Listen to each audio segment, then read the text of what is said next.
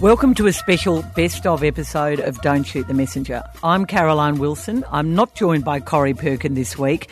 Instead, we're bringing you some of the best bits of the podcast. Has it really been more than a year? Especially for those of you who may be newer listeners to the show. We were planning to do our podcast this week on Tuesday afternoon, but uh, full disclosure here, I had to attend the funeral for my dear, well, my dear past associate, I guess, and friend Tony Peake, who died on the Monday after the grand final. And there was a wonderful and very moving tribute to Tony at the MCG. If you want to listen to Corrie and Geoff Slattery paying tribute to Tony, you can do that in episode 57. Tony Peake was a remarkable man. He helped design the first racial vilification policy in Australian sport, and the tribute by Michael O'Loughlin, Adam Goodes, and Che Cockatoo Collins was one of the more moving things I've ever seen. Anyway, this week our producer, Miss Jane, has chosen a few memorable moments for you, some of our favourite recommendations, and most requested recipes. And do I have some doozies for next week? We'll be back next week with a new episode. And in the meantime, if you haven't listened to our new spin off podcast, The Book Pod, I urge you to subscribe. The first book pod was in fact Corrie speaking with the best selling Australian author Liane Moriarty. And for mine, although I'm biased, it was one of the best interviews I heard Liane give, talking about her new book, Nine Perfect Strangers. Coming up this Friday is episode two, an intriguing conversation between Corrie and the journalist Laura Tingle. She was even happy to talk about her boyfriend Sam Neill. So subscribe to the Book Pod wherever you listen. Thank you to the Interchange Bench for supporting the show. If your business needs new players, pick them from the Interchange Bench. And one last thing we're planning a live podcast on November 28 from 12 until 2. So pop that in your diary. It will be in a Victorian Melbourne location to be disclosed. Listen in next week for more details. And remember, don't shoot the messenger. Australian designer and good friend of the podcast, Jane Lamerton, joined Corrie and Caro to talk spring racing this time last year. The fashion, the faux pas, and even allegations of corruption when it comes to judging fashions on the field. On to Spring Racing Carnival, girls. The fun time of the year, and Melbourne's a buzz with hats and, dare I say, chicken sandwich recipes. And what are we going to wear? Janie, honestly, uh, look, I was thinking the other day of how many cups um, and must you and I and Carol have been to collectively. My first uh, time at Flemington, I think I was about 19. I was probably the third year of my cadetship at the age. And do you remember they used to have News Diary? Kevin Child and Jan yep. McGuinness used to write that page two fabulous column. Well, they I was sent out as like the third wheel, and I think Kevin was probably in a marquee somewhere, you know, propped up against the bar having a champagne, as was his wont. And Jan, I don't know where she was, and I, my job was to go and cover the car parks. I had never been to the car park. I had no idea what cover the car parks mean. Boy, did I learn quickly. And I had three great wins that day. One was I found my mother and a couple of her old folks on the back of someone's, you know, BMW, and, and, you know, and they all I hope, and they all kind of opened up about you know tragedies, travesties, fashions they'd seen, and pointed me in the right direction. Then I ran into Lillian Frank in the members stand, who just introduced me to sort of 10 of Melbourne's best looking women. So that was helpful. And then the third thing I did was I, I went into the members' women's restroom and I spoke to the lady there who was um, taking all the coats and so on. And I said, Oh, could you count for me how many fur coats there are? And she came up with 47 fur coats or something and then proceeded to tell me about all the goings on, women being sick in the bathrooms. And it was just great. So I had so much copy. So I have fond memories of my first cup. What about you, Jane? Oh, look, I think I just started going to Derby Day, I think was the first race meeting I went to, and that was um, early 80s. And I've got photographs of it. And there we are in the nursery car park, completely on our own. There's this one red Commodore with a few deck chairs around it, and none of us had hats on. And I thought this was like a country race meeting. It was fabulous. And I think some of the best things were after that, we used to always, uh, my husband and I always used to host a car park and we'd have people come over from Perth and that was our, uh, Sydney and wherever that was our way of repaying hospitality. We became members and um, we had about two, you know, in the nursery, and I just loved it because the roads weren't made, and if you got bogged, you got bogged, and everyone had to bring a plate, so everyone felt involved, and it was just great fun. And not everybody, you know, were members. And in those days, I don't know if you remember, at the bottom of the of the grandstand there, there used to be, you know, the garden there, and there was a little gate, and there was this one dear old chap who had to monitor the gate and who came through, and it was like a garden gate. So when he had his back turned, we everyone had Sneak sneak through. so I mean, to actually think about that and the current sort of, you know, high security and you know, are you wearing the right oh, thing? And everybody Oh, has and a lanyard. Everybody has a lanyard around their neck. Those corporate areas Oh. that I mean, some of them are beautiful, but some of them are anyway. What best outfit you can remember you oh ever wore? Oh no! Look, do you know what? I think probably. I'll tell you the worst outfit, um, and that was a Caulfield Cup many years ago. And I had a lovely dress, and then the weather changed, you know, two days before. And I said to the pattern room girls, I was always leaving it to the last minute. Can you whip me up a little trench coat to go with this? And they did a beautiful navy sash, and I thought, what am I going to wear on my head? And I thought, I know, I'll get a beret. So I said to the girls, let's let's make a navy beret. And I dashed down to the haberdashery and bought all these peacock feathers, and I shoved them on the front. Thought I looked fabulous. Went to the races and you know had the photo in the paper. And on the following Monday, I went to the butcher's in Kew. And I've walked in and there's this photo up, you know, in the butcher shop. And I said to Local like, celebrity yeah, Jane and I said to um, Jeff, Bert, and Alf, "Oh, you've got my photograph up." And they looked at me and they said, "What were you thinking?" Oh, And I thought, I thought I Oh, but looked hardly really good. fashionistas. No, Bert I was going to say et. Bert and Alf, you know, really told me that I didn't look so so good. So I was a bit more careful after that. have you ever? what, have you got a favourite outfit you Oh, wore, well, Caro? our best and worst. Worst was the day that um, I was working at the Age on the Saturday morning before Emirates Stakes Day, and I was going in to. We used to get taken as kids by my family every year to the nursery as teenagers, and I just loved it and kept going. Anyway, Brendan told me when I left home it was going to be 31 degrees as a joke. It was in fact going to be 19 degrees. This is when we were first married. So I wore this beautiful cotton Oh no, I think it was voile. Anyway, it was spotted. It was very pretty with a really lovely hat. Well, it was 19 degrees, and I was, you know, sleeveless. So I had to borrow. I was so furious with him, and he was also working at the age that morning. I made him give me his big navy blue woolen coat, which I wore over it, and looked like an absolute frump. So that was my worst. But my best, and I must say, I did. I wish I'd got. A, I don't. I, I was trying to find a photo to bring it in, but it was a black and white Anna Thomas dress um, to the Derby, black and white, you know, and um, with a white Mimco hat with a beautiful black sort of grosgrain ribbon and these really lovely. They were white shoes with black bows on by a designer I can't remember. But anyway, I do think I just looked an absolute picture that day, and people did tell me that if I do say so myself. I, I wish think- I'd seen you, Janie. Oh, look, I think you would have looked fabulous. But I think the best outfits that you wear to the races are those that are where you get the proportion right, you know, Yeah. and you feel comfortable. I think the thing that you know comes out really badly with an outfit is you see these poor girls walking along and they can't walk or they've got their shoes off. Well, And it's like they think, oh, oh, oh races equals disco night on Saturday night. a spaghetti strap Yeah, really does not belong that? at the races. Especially I'm when it's 17 degrees and it's a howling That's right. wind. Well, there's, in there the is- Western District. Yes, there's a lot of cocktail when it should be day wear. Now, Jane, have you judged fashions on the field? I I have. I haven't done it for a few years, but I was um, I used to judge uh, a lot in the early days when it was open, and uh, it was actually a bit hard to get people to enter. And uh, so Myer, who were hosting it, um, had an open category, and uh, what this does open mean? open means anyone can come you along. You and I could go in it. Anyone, anyone, anyone could No come matter along. what the age, who, You know, whoever you are. No, anyone could come along. You just had to walk up, and you, you know, and we were the judges sitting up there. And this particular cup day, there were two or three Sydney designers who had, let me just put it this way, had been refreshing themselves since the early hours of the morning, and were well and truly flying by the time we got to judge. And there was a um, um, very voluptuous young chap who decided to come as Miss Piggy. And the, the poor woman who was running it was looking at me because the Sydney designers were saying, "Oh, we love, we love Miss Piggy. We want Miss Piggy to win." and she said, "Jane, you're the only sensible one on the panel." I thought, "Well, I actually." Don't really want to be classified as sensible.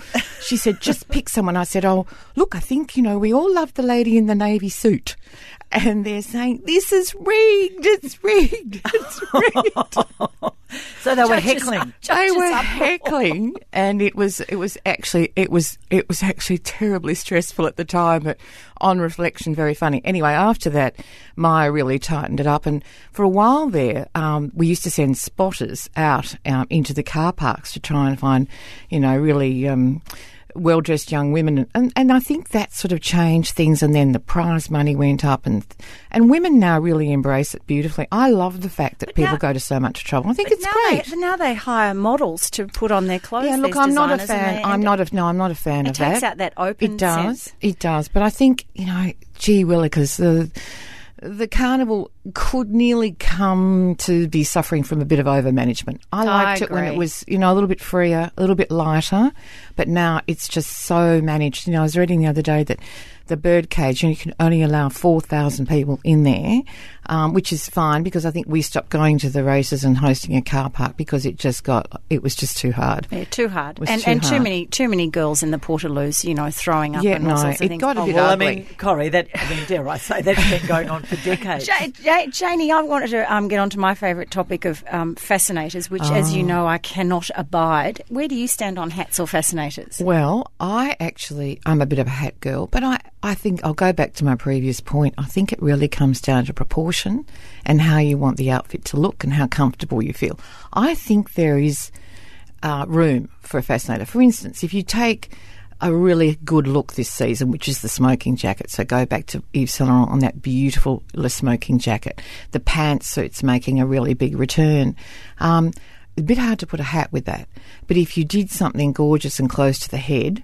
Um, with a little bit of netting or something over your face, you could look absolutely fantastic. So that's where it works.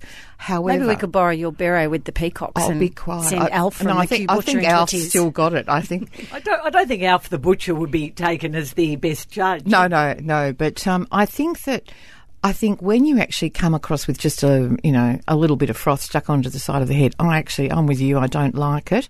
I did note that the royal enclosure at Ascot will still not allow a fascinator. Mm. good, Apparently it- good on them. Apparently, it comes down. Although they have to talk to Princess Well, Eugenie and Beatrice Yeah, well, how did that. Beatrice and Eugenie Yes, get in they- there? they're the I- big fascinator queens. But I think it comes. I down, rest my case No, on but- fascinators with that one. Okay, as I said, it comes down to size. Apparently, it's something to do with 10 centimetres.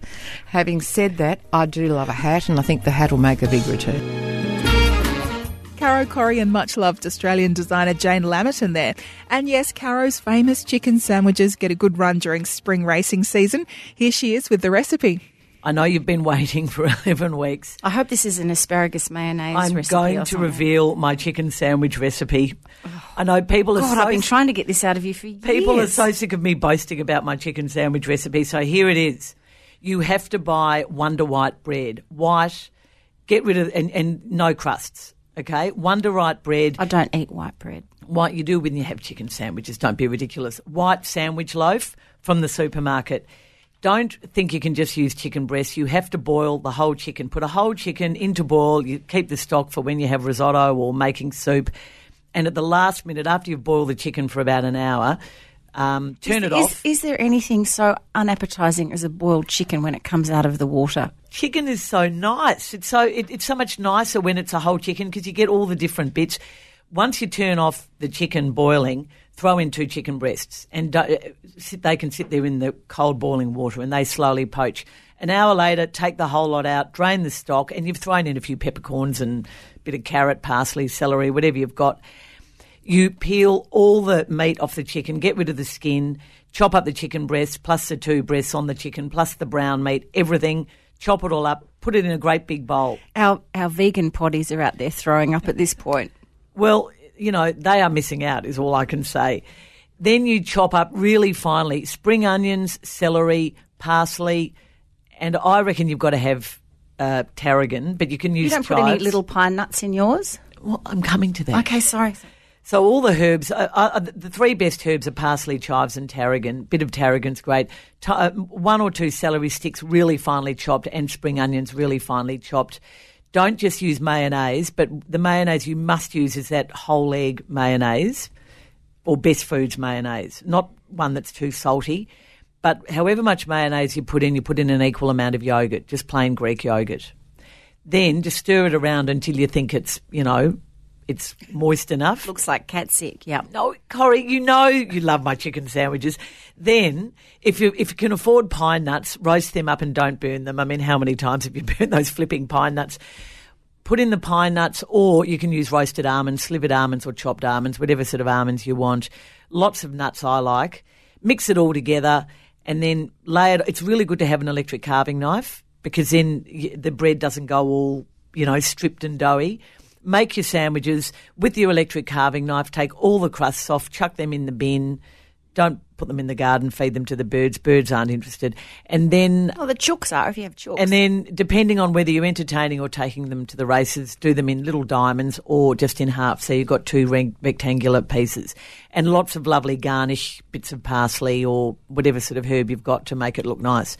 You will never have a better chicken sandwiches. well, I'm not sure that Better this justifies sandwich. me going out and buying an electric carving knife. Well, how many times do you need an electric carving knife when you're using when you're cooking eye fillet, when you're doing a roast? To me, they're a bit like electric toothbrushes. Like, really, what's the point? If you have a decent knife, cut, you know, knife to cut with, you'll do a perfect edge. I used to say that, but I've never looked back. And you'll find the recipe for Caro's famous chicken sandwiches in the show notes from today's best of episode. In episode 42, broadcaster and commentator Gerard Whateley joined Corrie as a special guest. Here's Corrie's book recommendation and Gerard's screen suggestion.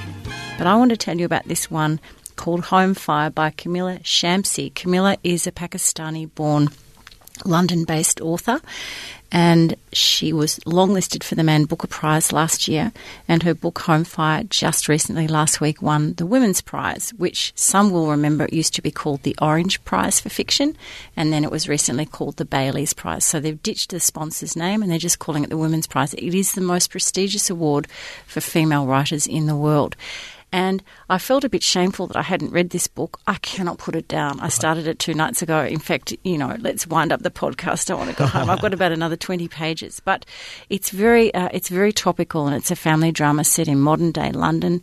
Part of the action is set in the Middle East, and it involves three London-based Pakistani-born siblings: the older sister Isma and um, her younger twin uh, brother and sister Parvaiz and Aneeka. Their parents have died. Their father was a Muslim freedom fighter who died mysteriously while, be, while being taken to Guantanamo jail, and their mother has died uh, when the twins were 11. So Isma has really raised these kids alone in London. Everything starts to unravel when Pavez, through the local soccer team, he's 19 at this stage, is lured to Syria through the Muslim Brotherhood network and disappears. And both sisters are frantically trying to find him. Enter Eamonn, the attractive son of the up and coming politician, Home Secretary, who himself is Muslim. And he is a very charismatic older politician, and we wonder whether he, in fact, can help Aneeka bring her brother home. Look, Gerard, this book has had rave reviews. You and Mrs. Whateley can um, have your own little book club. I'm sure you'll Yes. both really enjoy it. It's an easy read, but it's a in terms of the it's um, lightning fast fac- uh, action. But the characters, these three kids um, as adults, it, it's just such an extraordinary story of bond, family, secrets, uh, and just misplaced trust uh, and respect. Um, I mean, obviously, Pavez realizes that someplace he is in the wrong place with the wrong gang of people. Uh, and what matters really is fam- family love. Great book. Home Fire, great one for book clubs. Uh, do yourself a favour. Now, Is there on- a political overlay to it as well as the family unit? there, there is, but not preachy. Mm-hmm. It's very much. I think this is happening a lot. Well, we know it is with um, families in Britain where, uh, because of their connections through second or third generation with Pakistan or so on, or or Muslim um, other Muslim countries, the kids are being taken back to the homeland. Or this is where your grandparents grew up, or whatever, and either in London or back over there suddenly they uh, fall into the hands of of people who who feel for whatever political reason they can manipulate these kids and bring them over to the other side. Uh, this is a really great story, very contemporary story. Um, you're going to tell us about Screen. What have you been watching? So we You're always on of a- television. When do you get time to watch? we needed a little bit of an antidote to. So the great series of the day are heavy going. So Handmaid's Tale, The Americans, The Crown are probably what we've been working through recently. So Claire in particular found that at the end of our hour, you just needed a little sweetener at the end. So we searched. Because you can't go to bed with Yeah. all that trauma in your Yeah. head. so we searched for the 22 minuter. And for a little while, we watched The Good Place. Um, but the kids liked The Good Place so much that Claire and the kids would watch it, and I'd sort of see an episode every now and then, but couldn't get the thread of it. But so we've kept for ourselves Brooklyn Nine Nine. So this is a classic sitcom. It's set in a police precinct in Brooklyn, and it is distinguishable for two reasons. It has a large key cast, so it operates with seven major characters and a couple offset against that. So that's I think that's a lot. As the formula usually is four, and then you get friends which might have strayed to six. So this goes with seven, and it is it laugh out loud funny. I reckon at least five times in 22 minutes consistently. So that's a blessing.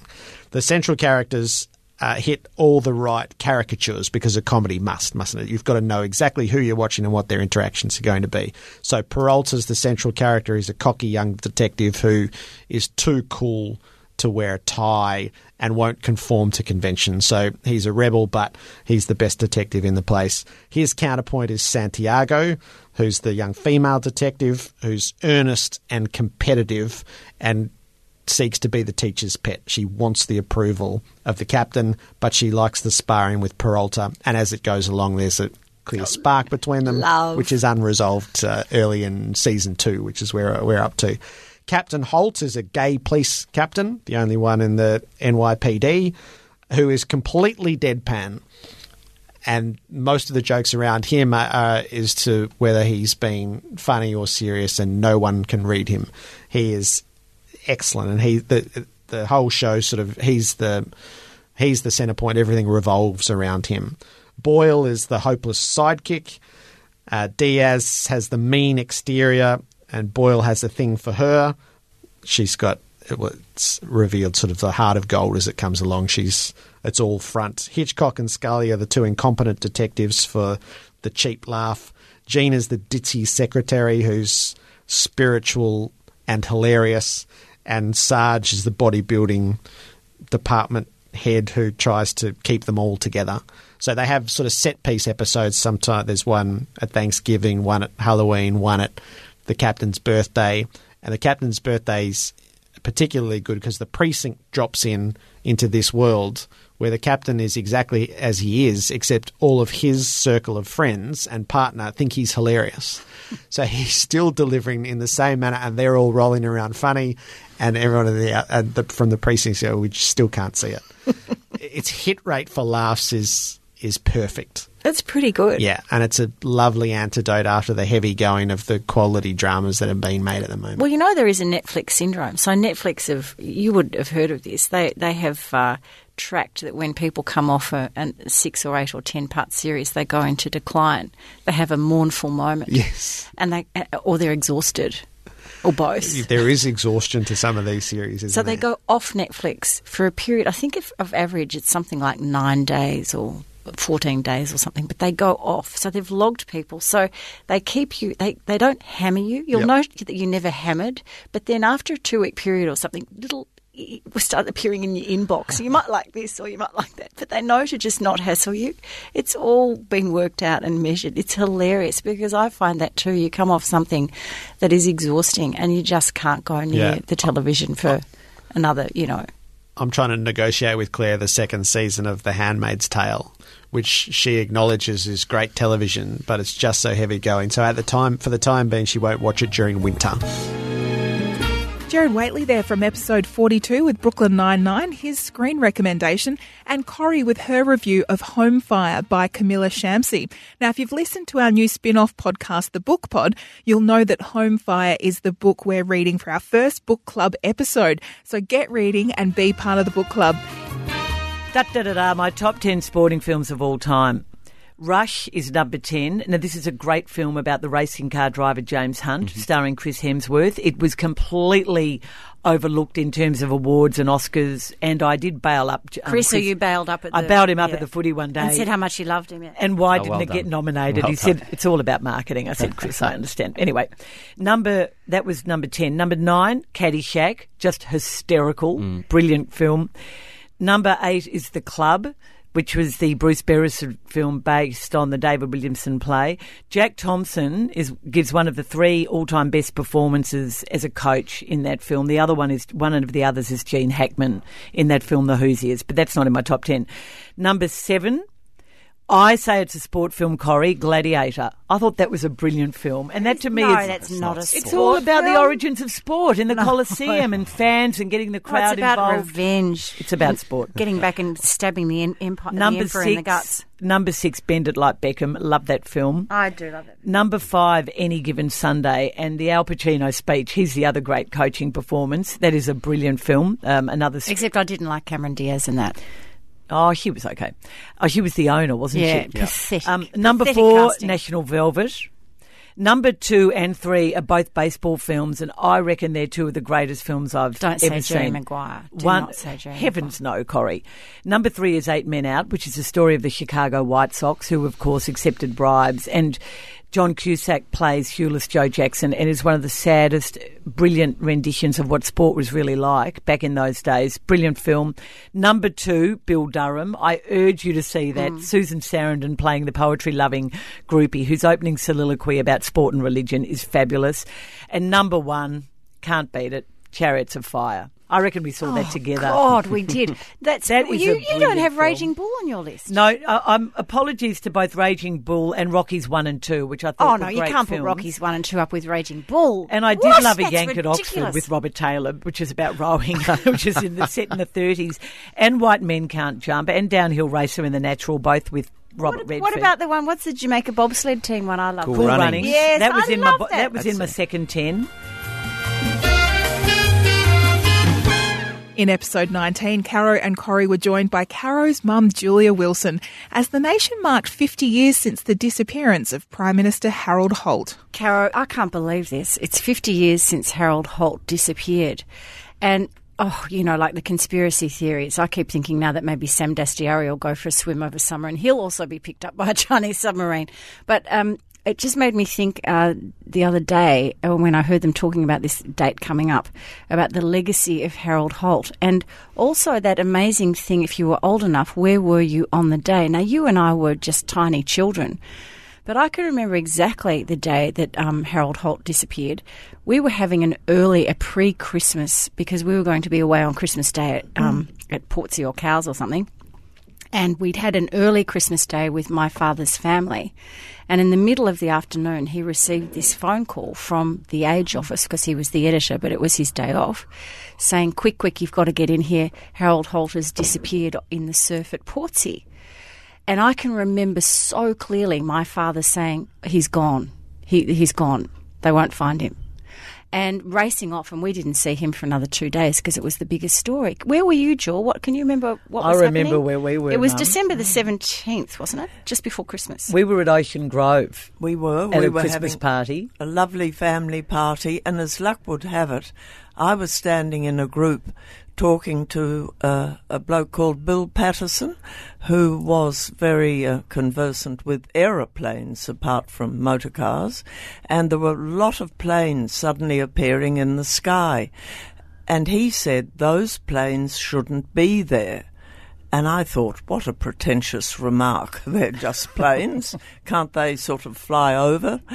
But they were army planes that had come up and he had identified them and they they weren't in the right place. And we were getting the ferry back to the other side, and I remember. Yes. I mean, I just couldn't. I was, I was Where- seven, where- so did- you would have been six. yeah, where did you hear the news? Well, Mum told it. Mum, the, the adults at this Christmas picnic. Somebody we were heard it on the Ocean wireless or something. no, uh, Bill Patterson identified the planes and went in to turn on the wireless, and it it had come across. It was coming across by then that he was missing. But anyone who'd grown up on that piece of seaside beach knew you should never have gone swimming there. And what people didn't face up, there were all pictures of him as being a great spear fisherman. He could hardly swim. The people that took him out spear fishing used to agonise over it because one had to watch him all the uh, every time he went underneath the water. Do you think he might have taken his own life? Oh goodness, no! He loved life. He loved women. Oh yes, he used to come and play on our my mother's tennis court all the time. He could only serve underarm. so it, it didn't give you any confidence in There's his Australian fact. crawl. Well, We can take home was, with us? It was fascinating because you sort of vaguely knew. Well, you knew the family well, Mum, and it was Mm. just such a. Um, I mean, we Mum was a very much a, someone who took us to a lot of events, and she took us the previous year to South Yarra around the Botanical Gardens to Main Road when Lyndon Johnson was in town, and he was waving at all the crowds, and we were we were in the group where the protesters threw paint, uh, Vietnam protesters. So my brother actually got blue paint all over his windshield. You remember he was about Yes. four or five, I do. And then um, I think this is the start of your career wanting to be at, at the minute it happened. Well, at it- the front, forefront of news stories. I mean, I, I just remember all shock. going. It would have been a shock for kids. Oh, it was, and We saw these other people who were covered in paint, and I was really shocked that someone would do that. And then we went to the opening of the Harold Holt pool. I remember that too because we lived in the area. And I, I and it never occurred to me because people now, you know, joke about the fact, you know, your prime minister drowned and you opened a swimming pool in his name, but it just seemed to me like the absolute perfect um, mon- monument to him. Really, There's Yes. been a lot of and his, his his son, his only surviving son, who of course was only found out to be his son after he married Zara because Zara was married to someone else when when the the twins. He adopted them, didn't he? Didn't Well, he yeah, when the, children? twins were conceived, but then later on, there's a, an article about it in the Ages Good Weekend um, a Oh, few a few days ago. Mum's looking at me horrified that I'm revealing. Oh, it went through everything, you know, Mm. Marjorie Gillespie on the beach and, and all of that sort of stuff. But which are all the things he's remembered for. But Sam Holt, who is going to speak about him at the Sorrento Historical Society before Christmas, talks about the fact that because of all the way with LBJ, he was misjudged, and he was the one who introduced the census, which asked whether Aboriginals should be con- included. And amazing to think of now. He. Um, I think he There's so much he did, started to undermine. He started to undermine, according to historians, the White Australia policy Mm-hmm. in subtle ways. He was voted into Parliament in 1935, Mm. and he was and he was 59 when he died. I mean, he seems so old. But he had, uh, he had. I think he had an enorm- he had enormous potential because Australia had been, you know, in the vice-like grip of Robert Menzies for so long, and in fact, there were people in their twenties and thirties at that time who'd never really. Or couldn't remember having any other other prime minister other than this deeply conservative, tied to Britain um, statesman in charge. And as you say, Harold Holt was really responsible, um, in part, for dismantling the White Australia policy for the arts, uh, Rupert Myer, um, who's the outgoing chair of the Australia Council last month, wrote a terrific piece in The Australian about Harold Holt's uh, vision in sort of putting aside government funding to start up what then became um, the, uh, you know, the uh, Australia Council. He was also instrumental in um, putting aside funding for the National Gallery in Canberra. And there was just a real sense, he was the first Prime Minister to employ a speechwriter. There was just a real sense that there was something new happening here. And um, all of a sudden he disappears. My mum, I can, my, I can remember my mum, uh, she would um, agree with you, Joel. She met um, Dame Zara, as she later became, and, um, and the Prime Minister, it's, I don't know, maybe about a few months before they, before he disappeared. And she could always recall how charismatic and handsome he was and what great company. Yes, yes, I suppose so. Um, we didn't think so, especially as children. He wasn't one of our heroes of my parents. Because he underarm served. Uh, yes, we did think underarm serving was definitely off, but he always used to be in the kitchen with Mum, um, saying Zara wouldn't get out of bed. He was he used to be constantly annoyed with her and comparing her to Mum, who walked into Sorrento every morning, not driving, and had made raspberry jam and got lamb on the go by ten o'clock every morning. And Harold was saying, "Why can't Zara be more like Yes. that? But more like more like Granny." But Mum, what about that? The rest of that summer? I mean, was it something you talked about for the? Because that's a bit I don't remember. I remember the day and Jack McEwen being voted in as his replacement, but that's I can't remember much about. The, I mean, I kept thinking even in January. I remember thinking he might turn up. Oh, well, it, it made the summer, I regret to say, for all you gang of children. You were pestering us to go into the water immediately after lunch to find Harold. and um, Anna from the op shop, her brother, was convinced he was a great, a great seaman, and he'd go out every afternoon and spend hours in the rock pools and Forever to be known as the as the boy who found Harold Holt sitting on a rock. Well, the children were convinced he'd turn up on Point King. The likelihood, but it got the children away off our backs, so we were happy to Yeah, let go down and play at. Cheviot Beach, kids. No, no, just our local beach where I'd, I, rumour had it that he would have been swept back, uh, you know, along the bay. Caro, her mother Julia, and Corrie from episode 19. I'm show producer Jane Neild, and we hope you've enjoyed some of the best bits from Don't Shoot the Messenger. And thanks as well to our wonderful sponsors, the Interchange Bench. If your business needs new players, pick them up from the Interchange Bench, the leading provider of temporary and contract talent. See interchangebench.com.au for talent so good you'd wish you could keep them. Visit the Interchange Bench. As always, if you'd like to get in touch, you can send Caro and Corrie an email to feedback at don'tshootpod.com.au. You can head to Don't Shoot the Messenger on Facebook and hit the little sign up button to receive a weekly update. Follow Don't Shoot Pod on Twitter or on Instagram. Don't shoot the messenger. don't shoot the messenger.